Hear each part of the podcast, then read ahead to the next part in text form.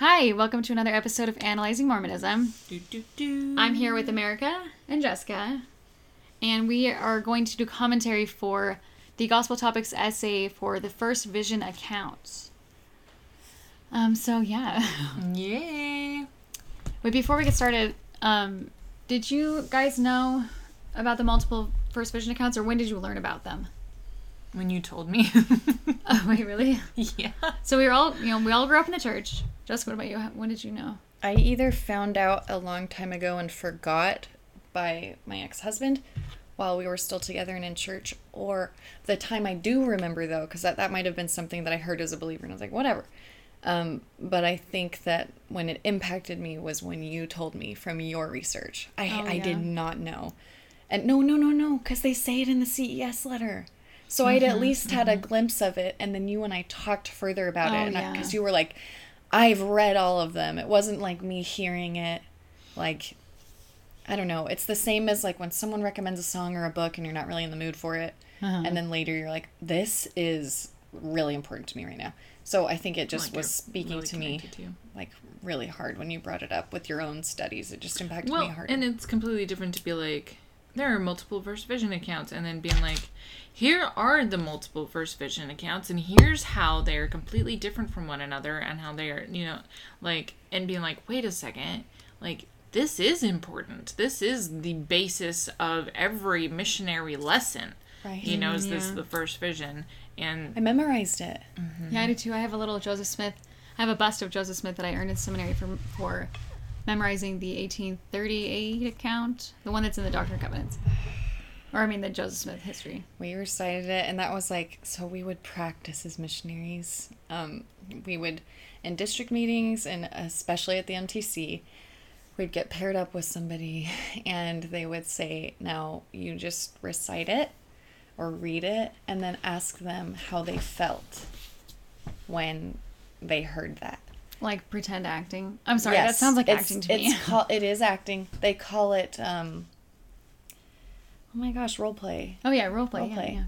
And I'm like, live action role play. oh my god. No, that, that's what I was so weirded out. Sorry, this I, is really I was off topic. weirded out too. I was really weirded out. So in the MTC, this is super off topic.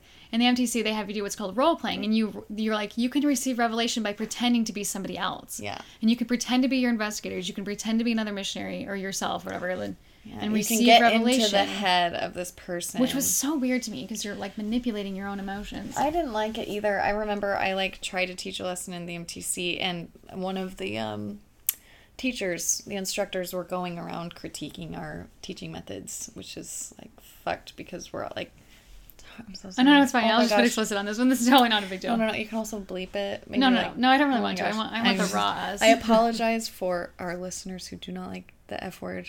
I will. I'm trying really hard to abstain from the curse words. Um, uh, so there was a instructor walking around, and he he like caught what I was saying and like sat down and like listened. And of course, I'm like on high alert and freaking out now because I'm like a brand new missionary that doesn't know anything, and I'm super uncomfortable with role play because it feels inauthentic. It Feels feels. silly. Wait, Jessica. It feels so insincere. We need to have a whole episode talking about. And now I'm like about our missionary experiences, and like I'm just the TLC where you like literally go Oh my in and gosh. you. Oh my gosh, the TLC. yeah, like that. I just like Wait, cried what afterwards. does that stand for? Um, T. Oh dang, what does it stand for? Teach lesson commitment? No, TLC. TLC. It was like so people would volunteer to go. It was people from the community and from church. It was non-members and non-members alike. They would sign up at the MTC to be pretend investigators have, like, a or real investigators. They have like a fake, almost like a neighborhood. You, you it's a hallway of doors, and you and your companion are put into these rooms, and and it looks like a house. It looks like a Living little, little living room. room. And then you there's a person in there, and you're told that they're not a member This is so. Scientology. I know. This is so weird. Oh anyway, this is way off topic, but you like sit down and you like share a lesson with these people, and you don't know who they It's are. It's not off topic because we're reciting the first vision to these That's people. true. That's true. And then like afterward, because I you they tell you it's real. They tell you these people aren't members. And then one of them, we were teaching a couple, and I could see his garments, and I was like, okay. So I was suddenly not nervous anymore, and I was like, these people already know. In fact, they were quoting things like right along with me, and I was like, okay, you're you are you guys are long time members. And I told my companion, she was like, what? No way, they're they're totally real investigators. And anyway, but how weird. I'm like, how That's What a- wild. yeah. Brain brain games. Our TLC was different every single time. So you're supposed to have the same investigator, right? Throughout Yeah, the- you, you should. Yeah, we but had with we had us, Barbara. it was just so crazy because of the influx of missionaries. Because I went during the the crazy like gold rush of sister missionaries that were like, I don't want to get married at nineteen. I'm gonna leave. Like I, that was my deal anyway. I was like, I'm too young to get married. Too young and stupid. So I like ran away to do something else, young and stupid. Um, but I um man, I wondered though, can I try to recite it? Would that be so weird? Can I try to like no, go say for it, it. like a missionary. I'm like gonna see if I can remember it, and I'm gonna do Wait, my should I, should I pull up my? Should I pull up the scriptures? Yeah. Yes. I Okay, Jessica, we're gonna put you on the spot. So I found I have the first vision up, the one from Joseph Smith history. Do you want to see if you can recite it from your mission? Yeah, I'm gonna try, and I'm like really like nervous right now. So. I so I can't remember at what point, because really the missionaries only recite a very small part Very of it. small. It's like three verses with some cut out because they like Yeah, they, they leave cut- out the part where we're we're told in the MTC that unless we're spiritually impressed to uh, unless we're spiritually impressed to do otherwise, do not share the part of Joseph Smith's account where he felt a, a evil an evil spirit or presence Right. because it's you know extremely off putting. I shared that once with somebody. I did as well. One Just or, one? once or twice. And I think they were both part members and had already heard oh, okay. at least a lot of the story, so they weren't really. I shared like a persecution complex because it's like, well, if this is real, shouldn't wouldn't there Yeah. be more battle against it? Right. And I was like, well, there was. You know.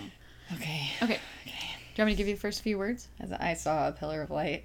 Oh, that's not. I was going to go That's farther where back. we start. No, that's, That's where your we start. start. Okay. I was going to say after I retired to the place because that's where I started memorizing. Oh my gosh, no. Okay. I'm not that cool. I know like two verses. I saw a pillar of light exactly over my head, above the brightness of the sun, which brightness, whose brightness and glory defy all description. No, no, you're you're jumping ahead. Damn. Above the brightness of the sun, Above the brightness of the sun, which descended upon me. which is in a gradually. Descended gradually. Oh my gosh, guys, see, I'm failing. It's I've not been a missionary for a decade, and uh, it shows. So, When the light, um, just say the rest can- of it. When do you mind if I do you mind if I read it now? Because Oh, I, no, no, I no. obviously messed it up, but can, I'm gonna read it in the way that I would have as a missionary. And of course, you'd skip the part of the devil, I guess, right? Yes, yes. I saw a pillar of light exactly over my head, above the brightness of the sun, which descended gradually until it fell upon me. When the light rested upon me, I saw two personages whose brightness and glory defy all description, standing above me in the air. One of them spake unto me, calling me by name, and said, pointing to the other, This is my beloved Son. Hear him. And then we would say something like, How did you feel when we shared the account with you? And then just wait. And Yeah. usually, like, we felt good. That felt nice. And I'm like, and what did you learn from that experience? I think, like, I think we were trained to like when when you say it when you hit the boom like the um, hear him like you're supposed to stop and like just let it You're right. You're right. in. Don't say anything. You're supposed to just like be awkward. And I'm like wondering how many times were people sitting that's sitting like there so awkwardly? manipulative to think about it like I am forcing you I'm forcing this I experience on you I hate silence. So when people do that to me and they like just leave silence there, I have to fill it. Like my brain's like, fill it in. Fill it. What is the answer? Give them the answer they want. What is the answer? we were told I again- felt amazing. That what you said that so beautifully, and I felt the spirit. And um, just baptize me now because I'm ready. That's because that's if you stay silent long enough, that's what I will do.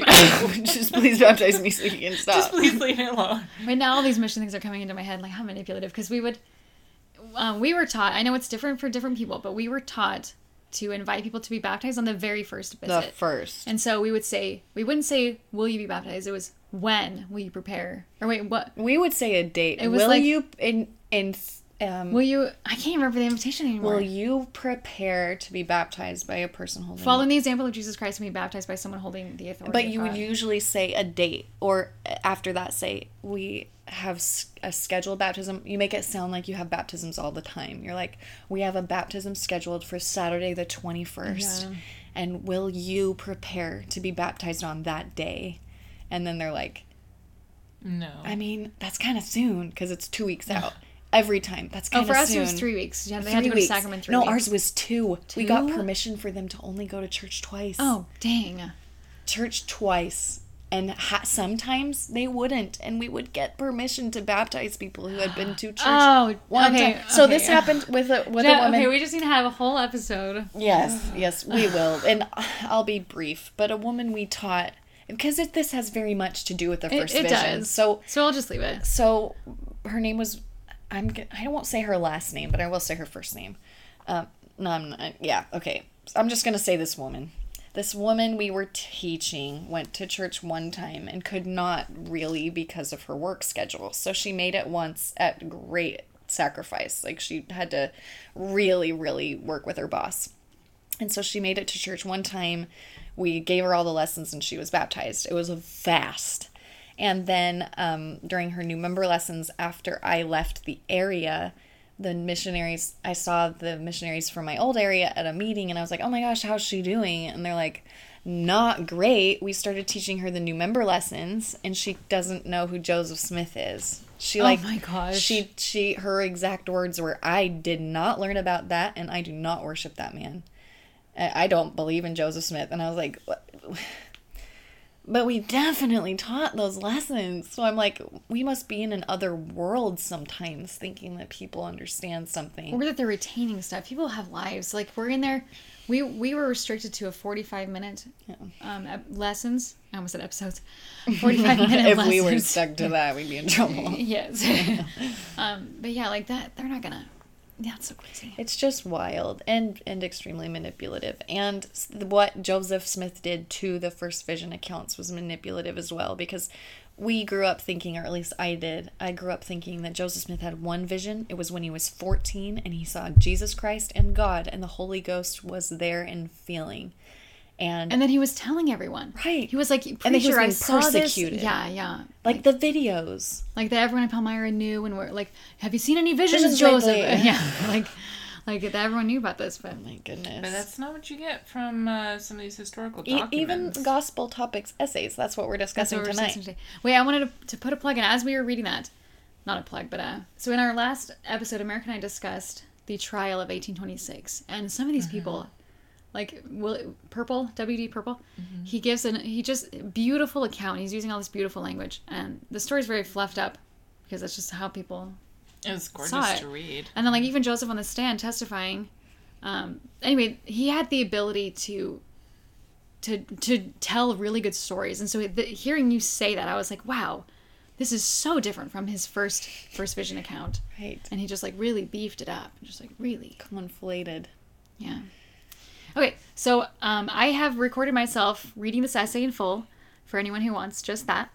Um, so we're going to, like we did last time, we're going to play a little bit, and then we're going to talk about it, and then keep going. It is March of 2022, and I will be reading from the Gospel Topics Essays, the essay titled First Vision Accounts. Joseph Smith recorded that God the Father and Jesus Christ appeared to him in a grove of trees near his parents' home in western New York State when he was about 14 years old. Concerned by his sins and unsure which spiritual path to follow, Joseph sought guidance by attending meetings, reading scripture, and praying. In answer, he received a heavenly manifestation. Joseph shared and documented the first vision, as it came to be known, on multiple occasions. He wrote or assigned scribes to write four different accounts of the vision. Okay, any thoughts on that first section? I spaced out. I was so sick. I got bored. Sorry, it was like Sunday sacrament meeting, and you were just like, "Oh, I wonder what I'm having for dinner." After Lehi's vision. I'm gonna dream about that. Oh my gosh, I'm so sorry. Um, we can cut all this out. can we listen to it? Okay, just so the listeners know, we are not even drunk or high or anything. It is Not most it, of us. It is nine. I'm not, I'm not either. I'm not either. well, that's true for one of us. okay, okay, I us. promise. I will listen this time. Wait, Should I replay it? No, Or it can- literally just says like he received a a, a a vision and he like talked about it and scribes wrote it down. This is essentially all it says. Oh, different accounts of the vision. Okay, perfect. Yeah, it's just it's just setting it up. okay. Then Um, I, I don't have any any commentary. Not just because I wasn't paying attention. So it, they acknowledge that there are four different accounts of the vision. So like I didn't know well, that. so right, so there what I what it's not really saying is that there are four accounts that were overseen by Joseph, right? it says he wrote Because or of the assigned scribes. scribes. So there are other ones that people did write down themselves. Do they talk about that? They have a whole different. They have like other footnotes that says, "Oh, if you want to read the secondhand accounts." So they don't have the accounts written. The four accounts were all written by Joseph Smith. Uh, no, it says one of them he wrote down himself, 1832. Okay. It doesn't say this yet, but it says um, Joseph wrote down. uh, He he wrote or assigned scribes to write four different accounts. So so of the four, he wrote one. The other ones had scribes. Who were the scribes? Um, one of them is Frederick G. Williams, I think. Um, I think he's one of. I don't see. I don't recognize these names. Like I think they're really big in church history, but they're like, like, oh, like I don't know I've about them. never- Like I we don't- don't even. I don't. maybe they defected, and so we don't talk about them. Like We don't talk, talk about, about defectors.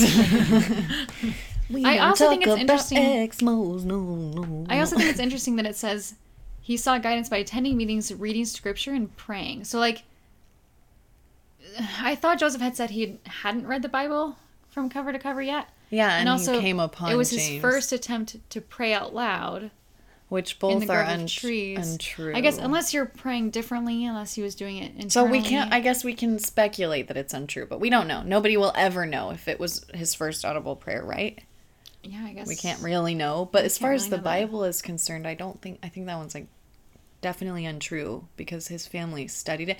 Maybe it Yeah, could his be his first time reading it cover to cover by it himself. Yeah. Okay, I'm going to do the next paragraph. Joseph Smith published two accounts of the first vision during his lifetime. The first of these, known today as Joseph Smith History, was canonized in the Pearl of Great Price, and thus became the best known account.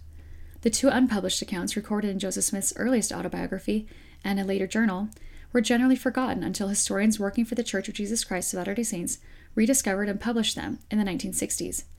Since that time, these documents have been discussed repeatedly in church magazines, in works printed by the church owned and church affiliated presses, and by Latter day Saint scholars in other venues. In addition to these first hand accounts, there are also five descriptions of Joseph Smith's vision recorded by his contemporaries. Okay, this paragraph makes me really upset. Same. I was just Because- thinking. I have a lot of feelings. Okay, wait, let me Yes, speak please. mine first because I don't want to lose it. So this is absolutely 100% false. Um, so it says these accounts were generally forgotten until historians working for the church rediscovered and published them. That is absolutely 100% false. These, the first First Vision account was kept. The story goes it was kept in Joseph Fielding. Was it Joseph Fielding Joseph or Fielding Joseph Fielding Smith's vault? He tore it out. You can see the tape. He tore it out, put it in his vault, and he left it there because like this is weird. It doesn't doesn't have God. It has just Christ. And then somebody was given permission to go and look at it. I can't remember names. I can put it in the show notes later, but I can't remember this guy's name. But he'd gone in there, and Joseph Fielding was really hesitant to let him see it. But he was like, "You can see it, but you can't take any notes. You can't tell anybody what you're about to see." So he sees it, and then of course he tells. Um, he might. He, people we saw. he told one person, I think, and then the person kept good on his word until somebody passed away. Anyway, he goes to Sandra Tanner and her husband, and they say, "Hey, you guys, there is a weird First Vision account," and so they publish about it. And so that was the first time it had gotten out. I, I believe that it was, it wa- I think it was the, the Tanners Tanners. that pushed this out of the vault um, because they started putting a stink I about it. I remember hearing about Sandra Tanner specifically, like finagling her way into seeing the document. Am I correct? Or is that? Oh, I, oh, there was different stories. There was different accounts where she did do that with different documents. But I, I this also was published. It was it was put in a person's essay or dissertation that wasn't that didn't go public. Um, but it, so anyway, the first two times that I'm aware of were not by the church historians at all, and which I just think it's silly that the church is owning that. They're like, no, no, no, it was say, us. It was that, us. That feels very We incriminating, be- though, to we say were we gonna knew. be honest about it. Um, but you.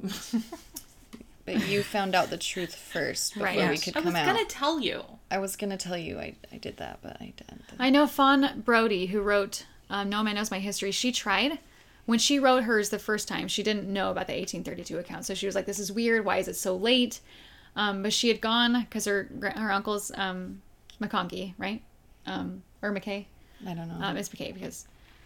Um, anyway, um, so she asked her uncle if she can go to this vault, and they tried to get permission, and then they just kept pushing back with her, like, "No, you can't see this." And she was like, "Okay, I don't, I don't want to fight you. I'm not gonna, I'm not gonna push." Um, but anyway, I just think that's really uh, not, it's honest false, of the and it's if it is true, it's very incriminating.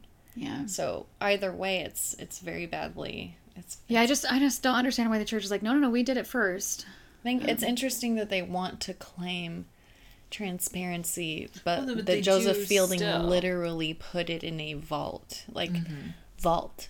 That word is not like he put it somewhere where the historians he literally locked it away. Yeah. Like No a one- dirty no little one- secret. Well, and even just recently, Elder Oaks and Elder Ballard were talking to a youth group, I think, and he said, "You guys, we haven't been hiding the first visions at all. There was there was one published in the church magazine in the '70s, and it's just been it's just been here all the time." And, get over it. and Oaks was like, "Oh yeah, we've been hiding that for a really long time if it's in the '70s. But if you go and Google that, you, that specific talk that he's talking about, and I think it even puts it a footnote here, you it, you can't find it. You cannot find it if you The Google it." Talk? the, it's a it's an improvement era article from 1970 from the 1970s you can't find it it doesn't exist like we don't have access to that So Wasn't how there- can and, they- like if you try to follow the footnotes, they don't go anywhere. yeah so here if you're looking at the it's like a the government essays phone number. like like Yeah. here's the one footnote and if you click on it it opens up a sidebar that just has words there's no link to anything and so they're like really trying to discourage you from leaving this page to go and see what these other Can you documents are. Google it? Oh, you said you yeah a can't lot of them it. a lot of them you can google and look up but you have to you have to put that work in. So it's like more steps to get to. But yeah that specific one that specific um improvement era article it it it's just does it's just not there. It's just not in the internet world. You have to go through other steps to And find it. it's it's referencing books. Or all these books in print. but you have to buy them in order to see anything. It feels like I can imagine that people who, um, when you get to a certain level in Scientology, you get information that's handwritten from the original, the founder, and um, it's it's pretty wild information, and um, you're put in a position where you either have to put away your skepticism and believe it, or let yourself break, let the faith break, whatever it is. And I feel like I I felt that way learning this specifically. Like it felt like reading Scientology's OT level whatever when you get to the the Xenu part. It's like what Joseph Smith didn't see God and Jesus. Like it's just not what I'd been. It's not what I'd been taught. It's it's something very different than what I'd Yeah. been taught, and it's so it's very startling. It's not like I don't know. It's so interesting that the brethren treated it so casually when that might be very faith shattering for people. that's very true yeah Well, it's kind of like I don't know if this is um too sacred to discuss for members, but like it's when you go to the temple, you participate in the ceremony, and you're like, "What the crap just happened? This is not what I was expecting." Like it feel what what is it called? Like non-consensual. Um, like you're you think you know what you've gotten yourself into, but what you've actually gotten yourself into you didn't consent to. Like you just didn't understand at all what you have been supporting your entire life. Yeah. The Um, temple is very non-consensual. and the It's- temple is non-consensual and, they not do- having the history of the church that you belong to like the real history that feels non-consensual. They do say within the temple at the beginning anyone who does not wish to take part in these uh, ceremonies or, or promises, maybe they do it a few times. No, they do it No, just- twice or just you're right they do say that They say, but when in the history ever did a person, I'd like to genuinely know, was there ever a person who got into the room, had their bag, was in their whites, and then said, no, I don't want to do this? I had an impression one time during an endowment session. I, I went faithfully as a member, even without my husband when his uh, faith was uh, struggling. And um, I remember being in there one time and having this thought like, what if the person, the woman I'm going through for, doesn't want this? And I thought, would it be weird for me? Of course it would be weird, but would I have the bravery to stand up and say, I don't think this person's being given a choice? And then I wonder, like, maybe that was a safer way for me to say, I don't. Have I a don't want to be here. I don't have a choice because Yeah. this person is is deceased. It's for and in behalf of. But then they'll say, but the temple work is just as much for you as it is for the deceased. So anyway, I've, I've kind of gone on off the rails on a crazy train. I had a lot of thoughts on. I can't remember where they're all going though, because that was like everything we talked about. I'm like, I want to just talk about that. I want to just talk about that. Like, Follow the stream of consciousness. Yes, we have Were so there many any- rabbit holes we could go down. yeah. Were there any other things about that you guys wanted to? Just it's a terrible paragraph. It is- Um, it is well, since that time, these documents have been discussed repeatedly in church magazines. Which magazines? and the repeatedly part is interesting because you can only not find one article. Like, Yeah. I don't know. And Yeah, it, I don't- It just feels like they're saying, like, yeah, guys, where have you been? Like, Well, we like totally I do agree this. that now the church is being transparent about the first visions because you go to Joseph Smith papers and they're all right there.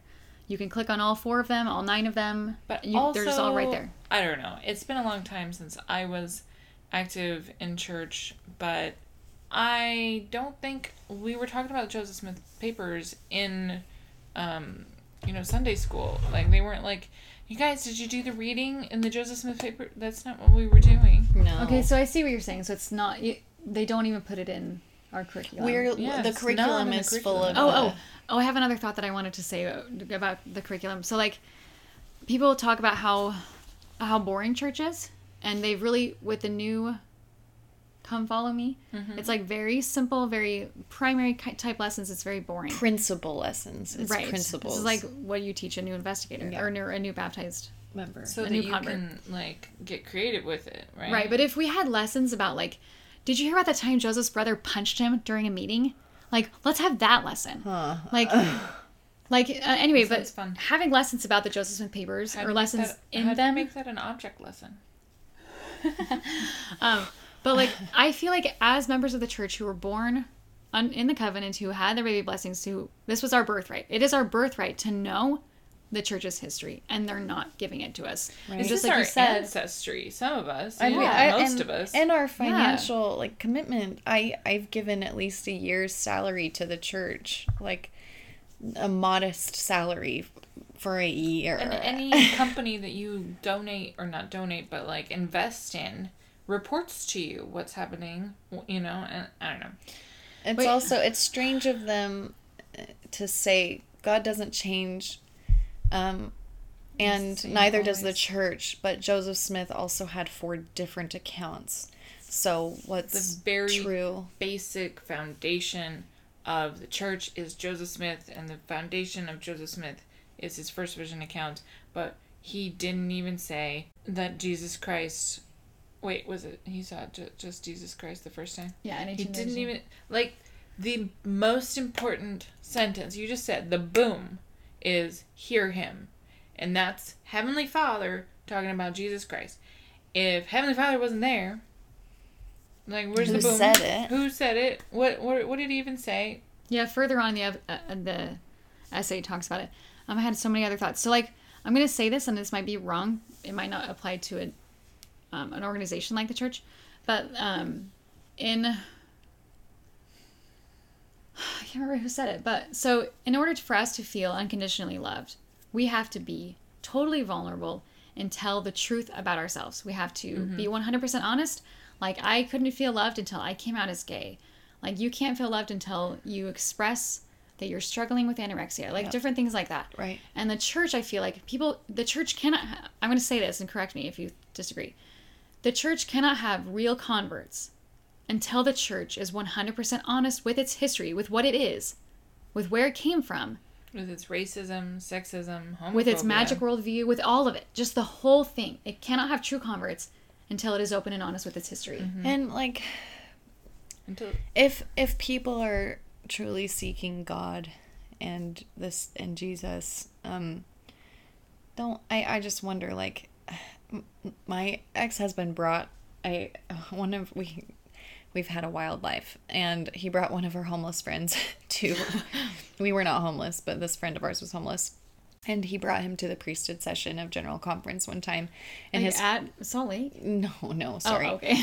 to our was like, ward building to watch the like there was like a, a talk beforehand by the state president and then they Oh, watched okay. the broadcast Okay, not to salt lake no, that would have been wild um so he his comment afterwards was um i the messages were very great but you guys are missing the mark and i at the time was like really upset with him because of what he meant by this i asked him like what do you mean miss the mark and he's like these guys are all in suits in a really fancy building telling y'all what to do when they're absorbing your 10%. And I was like, no, he is wrong. He's wrong. He's dead wrong. And now I'm like, it, it, it feels. Homeless man knows. He he did and he didn't know like um, like some things, but he did he did have that figured out, and I I was really upset with it because I didn't like to feel like my leadership would choose their their leadership over truth and over what's good and right. Like these men aren't putting God first because God would I think absolve the church and like if we're doing the right thing and loving people authentically, then we get rid of the church's influence on government. We get rid of the um, intolerance to the LGBTQIA community. Um, we don't require money from its followers No. at all. Those things. Yeah, like make- if you can be a back- healthy church, Yeah, bring back agency. Bring back free. be pre Lorenzo Snow because tithing didn't super he matter until. He hoped that tithing could end because Yes. the church wouldn't need it anymore. But instead, the church has continued to ask tithing. I used to think that President Nelson used to say a lot help is coming. Help is coming. And my ex husband and I used to speculate is, is President Nelson going to use, or Monson, I can't remember who it was at the time, are they going to use the church resources to help young couples and struggling families? Because we lived in a ward full of college students who were struggling like crazy. And it would have been amazing to have an extra little like i thought they were gonna like uh, it was my speculation they were gonna like send out a stipend to members. And i was like they certainly could afford it even though i've heard countless times from countless um, priesthood leaders quote the church doesn't have deep pockets close quote. Oh, wait close quote. They absolutely do, though. I'm sorry that took a lot that was a, Oh, that's a big, that's big one this this whole topic is is uh spurring. Is that the right word? It's bringing out a lot Bringing of out a lot of other- Um. finish each other's the right sen- word, yeah. sen- sen- sentences. sen- Sandwiches. sentences. Okay, so we're gonna we're gonna listen to another section. The various accounts of the first vision tell a consistent story, though naturally they differ in emphasis and detail. Historians expect that when an individual retells an experience in multiple settings to different audiences over many years, each account will emphasize various aspects of the experience and contain unique details. Indeed, differences similar to those of the first vision accounts exist in the multiple scriptural accounts of Paul's vision on the road to Damascus and the apostles' experience on the Mount of Transfiguration. Yet, despite the differences, a basic consistency remains across all the accounts of the first vision.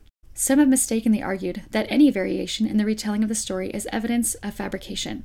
To the contrary, the rich historical record enables us to learn more about this remarkable event than we could if it were less well documented. So, what did we learn from the multiple, um, multiple evidences of the first vision? What do you mean? I'm pretty I, sure. I learned that Joseph was making it up as he went along. That's what I learned. I think that um, that's really that doesn't coincide with how memory actually works. They're saying it, it highlighted new details, and I'm like, actually, like witness statements in court are useless because memory doesn't sharpen Oh, over right, time. It In fact, with my and it gets experience with people, um, people who, especially storytellers, they they get into this sort of recited pattern, and you see this in movies where like the kids will like mimic their parents because they've told the story a million times, and like I think that's what happens is they they end up telling the exact same story every single time. And that's not what Joseph was doing in these accounts. He was telling very different details. Hmm. And while that worked for me for a while as an active member, like, oh, he's he's telling different people different things. So like with your child, you could say you could say some details that weren't quite appropriate, but an older child you could say different details that were but like with this, I feel like that's super different. Like like I asked Jessica a while back, like like tell me like your child is 3 3 Mhm. Tell me, tell me about her birth. Who all was there? And of course, she brought up Olivia, her baby, and her husband. Mhm. Like you remember who was there. Absolutely, the entire room, I except for the sometimes there were nurses in and out, and especially when. Anyway, I feel like leave, but you wouldn't leave out the key characters. no, that you don't you don't forget. And and and, and no retelling of that story would it be appropriate, or would you even think to leave out key characters? Dorothy remembered all of her. Like when is it when when why would Joseph to one audience say I saw Jesus and then to another say I saw God in Christ? Like when is it when is God not appropriate for these this audience? Mm-hmm. Especially considering that at the time, lots of people were having visions of God and Christ. All like, the time. It was it was like a common occurrence, basically. As common as the name Smith. it, it feels like when Emma probably made herself believe that polygamy hadn't happened. Like Joseph Smith made himself believe, or made us rather all believe that it had happened a certain way because we're told so many times. Like this lie has been propagated so hard and so much that we just only know this one account. And now they're saying like it's always it's always been available. Well, what I think is interesting is like the more I'm reading about Joseph's actual like what's written down about him at the time, I think it's more that the church has repeated it to us so many times that that's fact, and less that Joseph Smith himself actually repeated it so many times. It for for what we've kind of um, read about him and how how the story came to be, it was more of an afterthought of like, let me give you a reason why I'm doing all of these things. Yes. Um. So th- it might bring this up later in the essay, but during the time where the first vision should have happened, no one was writing it down. Even, uh, like, even in the court cases, this was after the first vision. This was 1826, so you should have already seen God in Christ. It's not there. And then whenever they're trying to retrieve the gold plates, Joseph Smith Sr. publishes an article in the newspaper saying, "Hey, you guys, don't dig up my son Alvin. That's weird. Like, we're I'm gonna guard his grave. Like, he undug his son to make sure his body was still the, there." The the newspapers at the time were like straight up gossip and they published everything. Like so and so lost their cat. So if a rumor was going around, it was going to be in the papers. Like it was And- in like written down, documented, literally everything. Like and people were seeing God all the time, and it was in the papers. And the church propaganda tell, like shares with us in every Joseph Smith movie or first vision movie I've ever seen. Joseph Smith is being persecuted as a 14 year old Right. boy. Which we have He no evidence not. of except his own word. But- And that's deceitful because people think this 14 year old boy went and asked God in the woods. And really, it's like, that, it really didn't happen. Yeah. So one thing that is interesting is that the newspapers were talking about the angel Moroni. He was everywhere.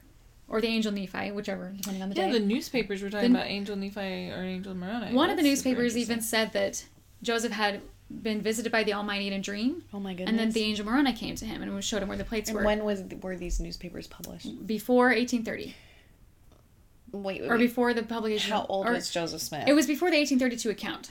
Um, I can't remember the exact dates. I should look that up.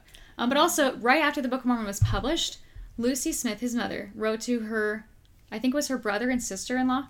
She says, Hey, Joseph has written this book. You need to get baptized. You need to read it. You need to um, like pray about it and stuff like that. And so she was talking about the Book of Mormon. Never once does she mention a vision of God in Christ by her son. And what that would have been a very perfect opportunity to do that, but she didn't. What, we all do it. I mean, like, that's a heavy hitter for, was a heavy, hit- it's not currently, it was a heavy hitter for my testimony. Like, this person saw deity, and I believe that I can too. like Right. like it was hugely important to me that God spoke to our prophets. Like it, th- like I want from God's mouth to the prophet's ears to from and then from their mouth to my ears. I want a direct line of communication, and they will never lead me astray. Which is what they of that. boast. It's is exactly what they boast, and that's exactly what that story shows. Is like God is speaking directly to Joseph Smith, and then Joseph Smith makes the church that that is going to change the world. But if if that didn't happen, then Wait, one thing, uh, speaking about our missions at the beginning of this. So that's the first thing, that's like the hook that Mm-hmm. gets them interested is the first vision account. But in Joseph Smith's day, no one no one was hearing this story. It wasn't until 1830, 1832 that even Christ shows up in the in the sacred grove. So why what is bringing people to be baptized? Also, the church was organized just weeks after the book was published. I think it was 2 weeks if I'm not mistaken. So people that's a really short was time. organized in 1830, right? Yeah, April 6, 1830. So the vision is starting to be talked about in the same year that they actually start the church. So like, No, no, no, the vision Joseph Smith's when he sees Christ? Yeah. That was 32. s- okay, So no one was hearing about it.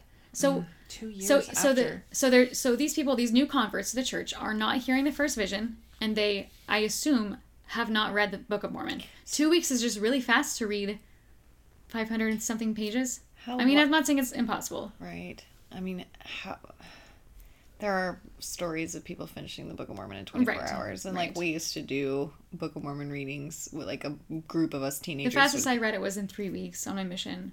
yeah, but, like- and then I did yeah. the 24 hours, and I was like, I totally did it, and did not. It was like, I did, I did the the Gordon B. Hinckley challenge. Me, I did I not that either. one. I didn't, and I felt like Wait, what challenge? where he challenged challenged us us to to read, read it in a certain amount of they weeks. till the end of the year, right? Yeah, it was like was that Christmas that or something. Hinckley? It was I thought Hinckley. was- No, it was Hinckley. Yeah, because it was before I went to I college. was I was a and sophomore in high Hinckley school. died while I was in Oh, but. Nelson's done it too, right? Didn't he say, "Hey, finish the Book of Mormon between now and Christmas"?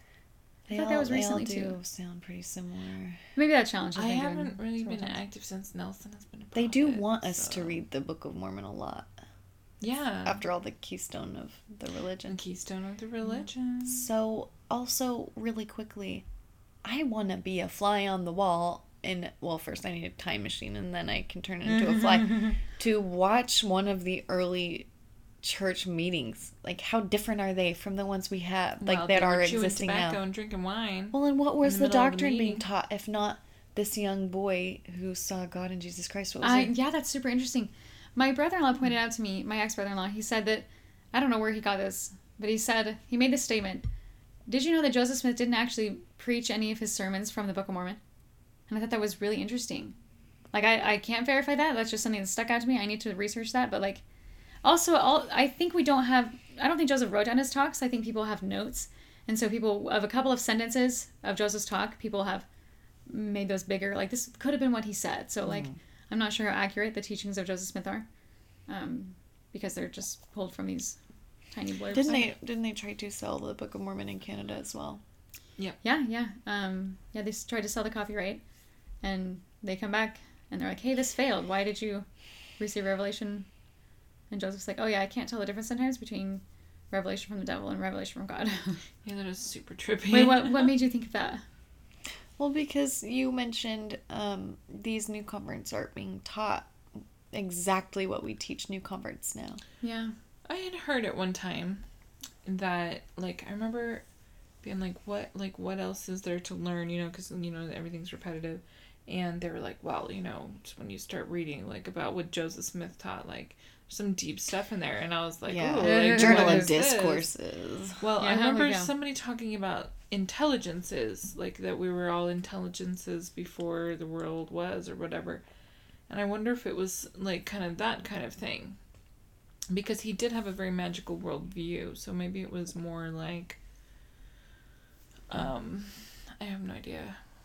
Wait, Jessica, you mentioned the Journal of Discourses, and the church here, going back to the first visions, so they have on the Joseph Smith papers, they say these are the first four and these are the secondhand accounts. However, I noticed that they don't discuss the Journal of Discourses, which I know from volume 8 it says this is a standard work. And these people are like Brigham Young, John Taylor, Heber C. Kimball. They're they're I would call them secondhand accounts because they hear it from the prophet's mouth. Mm-hmm. Like Brigham knew Joseph, John Taylor knew Joseph. These people knew him and heard it from him. John Taylor But when was they relay- in the room when Joseph was murdered. Am I correct? Right, yeah. But when when they relay the first vision, it doesn't sound like the first vision. Like in fact, one of them, I think it was Heber C. Kimball. I will post these to be corrected, but one of them said, "God didn't come; He sent His angel," and it was like very. So even even if that's not exactly what he meant, like one of them is conflating the Moroni story with the first vision, and like get that, but like, why do why do our prophets after Joseph? They don't even know the first vision like we know the first vision. It seems like it wasn't in an important part of the story. Like, didn't even Brigham Young was like, no, he didn't see God. Yeah. Um, okay, so we're gonna go on. Accounts of the First Vision. Each account of the First Vision by Joseph Smith and his contemporaries has its own history and context that influenced how the event was recalled, communicated, and recorded. These accounts are discussed below. 1832 account. The earliest known account of the First Vision, the only account written in Joseph Smith's own hand, is found in a short, unpublished autobiography Joseph Smith produced in the second half of 1832. In the account, Joseph Smith describes his consciousness of his own sins and his frustration at being unable to find a church that matched the one he had read about in the New Testament and that would lead him to redemption. He emphasized Jesus Christ's atonement and the personal redemption it offered. He wrote that the Lord appeared and forgave him of his sins. As a result of the vision, Joseph experienced joy and love, though, as he noted, he could find no one who believed his account. All right, question. It says um, he couldn't find the church that matched the one that he read about in the New Testament. What what church was he reading about in the New Testament? Paul's church, perhaps, like the letters to the um, the different people about how to have the church outside of. Um, am I, I am I remembering right? I I feel like Paul Saul, Saul Paul wrote letters concerning the logistics of the church I feel and the like that all the doctrines and set them epistles had to straight. do with that. That's a good. Point. And so it as far as like and then the name being like so they at least discuss the name, they discuss the doctrines and the logistics. But th- that's that's all I got as far as him. Did he write Ephesians? Is that Yeah. he gave some apostles and, And prophets? and- Romans, yeah. Okay, so like as a missionary, this is kind of off topic, but as a missionary, I tried to find um, scriptures that would teach the principles in the restoration lesson, and I I couldn't find evidence that that Jesus Christ established a church the way that we have it now. Like it was just so hard. There wasn't there weren't different priesthoods. There weren't there just wasn't structured the wasn't- same way. There wasn't local leadership the way that there is now. There wasn't tithing like there is now. There wasn't a word of wisdom like there is now. Um, Yeah. And- Literally, he just taught people. and loved and, like, sinners. like, yeah, and like that was loved it. people. We're all sinners. Loved. Yeah, we're all sinners. We're all sinners here. Yeah. Another thing that I wanted to point out was this 1832 account. And I was just reading an essay by William Davis, and it's the essay is called Reassessing Joseph Smith Jr.'s Formal Education. But he, in here he quotes Dan Vogel, whom I am a huge fan of. And he says, Vogel aptly observes The history was begun in the midst of challenges to Smith's authority, primarily initiated by Bishop Edward Partridge, Partridge in Missouri, hmm. which evoked Smith's introduction to the office of, pre- of President of the High Priesthood. It is therefore not simply an, an autobiographical sketch, but an apology set forth, setting forth Smith's credentials as leader of the church. So the 1832 account is an apology. So what what better place to stick in, hey, I was commissioned or I was commanded by Christ to organize this church than right there. So like He was um, that just makes it feel a little bit more his his, his uh, credibility as Yeah. a prophet. Right. And like we know even some of his members at the time were seeing God in Christ. Like a, a young boy had been he had had died and in his funeral what is that called when they when they speak Um, ep, mm, eulogy. in his eulogy the dad i think it was his father who was saying yeah he said whenever he was like four or five he he would have visions of god and christ and then joseph was like hey i need a vision of christ and and like a few weeks later he wrote down his first vision um, which doesn't say you know that doesn't prove that What a joseph made it wonderful up but it idea was that just I had just now. it- it's just interesting like why Yeah. Why now? Why this sperm? it's from Legally Blonde. 1835 account. In the fall of 1835, Joseph Smith recounted his first vision to Robert Matthews, a visitor to Kirtland, Ohio. The retelling, recorded in Joseph's journal by his scribe Warren Parrish, emphasizes his attempts to discover which church was right, the opposition he felt as he prayed, and the appearance of one divine personage who was followed shortly by another. This account also notes the appearance of angels in the vision. Wait, also, I want to point out that these angels in the vision, if you look at the actual document itself, the word angels has been scribbled on top of all the other words. so it was an add in, it was like an afterthought, which I think is very interesting. and also never heard I never heard. There Wait, were angels. Yeah. Oh, I've you never heard there was angels there? No. Wait, this one does talk about the opposition he felt as he prayed, which is interesting now that I read like about him doing um like spells and Magic. stuff. Um, oh yeah. It kind of all connects like, oh, this dark spirit tried to stop me. Like like it kind of co- coincides with oh, the the spirits are pulling the treasure chest back Yeah. into the earth. Yeah. You I, the, they really do a good job of like making that seem not so magic worldview. They're like, oh, Yeah, this 'cause is the normal. devil. The Like, the- devil's here. Devil and God are not magic. I mean, and a lot of us grew up in a very superstitious thing, country. Mm-hmm. So, like, uh, how many of it? It's like 90 or 80 or 90% of the population in the U.S. is religious. Mm-hmm. So, oh my goodness, we believe we are very superstitious here. So, it's not, it's not um, out of the ordinary to hear stories of possession or influences. At least half of my friends believe in the paranormal. And I don't like fault them for that. People have their own experiences and I like can't take that away from them.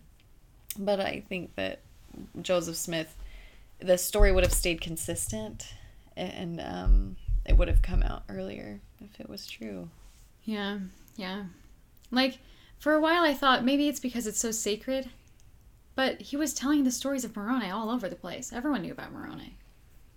Like They did. Nephi.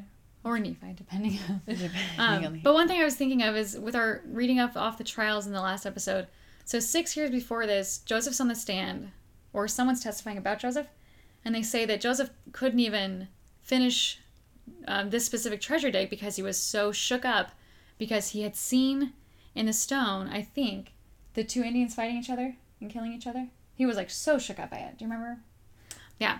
Anyway, so I was like, this is not like him encountering the devil the spirit of the devil is not that unusual like he has stories of when he first gets the plates he was like kicked back by the spirit guarding the plates that one of the counts Moroni is covered in blood like this is not anyway this just sort of fits right into the it, he magic feels stuff it like it just feels it's, it's not what I what I learned. It feels a lot like a Pirates of the Caribbean plot line. yeah, or like a like a like stuff the toad telling becoming Yeah, a man thing. yeah yeah Uh, that one's It really reminds Yeah, so- me of a fiction written by a boy who's not yet 20. Like, it's all very, it's like The Glass Looker. It's like a very exciting story. right. And in its own right, has a lot of magnificent parts, but it's like very difficult to believe, especially when you're given four different accounts. it's like Right. very obviously fictional. Yeah. All right. 1838 account. The narration of the first vision, best known to the Latter day Saints today, is the 1838 account. First published in 1842 in the Times and Seasons, the church's newspaper in Nauvoo, Illinois, the account was part of a longer history dictated by Joseph Smith between periods of intense opposition. Whereas the 1832 account emphasizes the more personal story of Joseph Smith as a young man seeking forgiveness, the 1838 account focuses on the vision as the beginning of the rise and progress of the church. Like the 1835 account, the central question of the narrative is which church is right. What? they are taking um like i'm just imagining if joseph smith was on the stand and if his lawyer gave four separate accounts and then disguised them as distinguishing certain parts of his reality. It's like but why doesn't your reality ever match up? Mm-hmm. So why are they saying it highlights this rather than it says this instead of? These don't collaborate. They or they don't corroborate. Mm-hmm. They don't match up. Mm-hmm. And um it's just it made me laugh because i'm like they're they're saying it highlights this experience it highlights this experience rather than saying in this experience he saw jesus in this experience he saw jesus christ and god. Mm-hmm. So. One thing that I liked with my, I did an episode about Charles Anthon, and twice he came out and said, "No, what Martin Harris is saying didn't actually happen." But in these both in both of these accounts, which were I think a decade apart, which you know isn't as long as the twelve years or however twenty years Which Joseph Smith's first vision, but but both of Charles Anthon's accounts are nearly identical. He he adds a couple of things like he's like I think the guy who came to me was Joseph Smith himself because he didn't really know Martin Martin Harris, and he anyway. So there's like very tiny, um, like add-ins, but everything's consistent, which is really nice because Martin came to him twice. He tried selling him the book.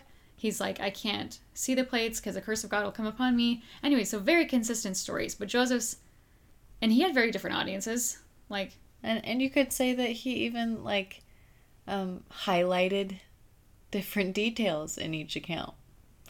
Charles Anthony. Like actually when the account matches up, you can add details in it not mess up the account. yeah, yeah, exactly. he's literally highlighting details that didn't happen in the other accounts. So Right. how can you call them details at all if they don't if they aren't And people say Details. it's a, it's not a big deal, but seeing God is a big deal.